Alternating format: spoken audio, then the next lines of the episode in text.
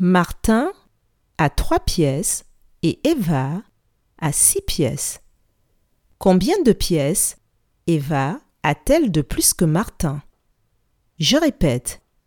Martin a trois pièces et Eva a six pièces. Combien de pièces Eva a-t-elle de plus que Martin?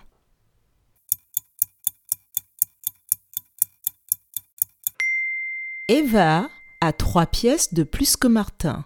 Bravo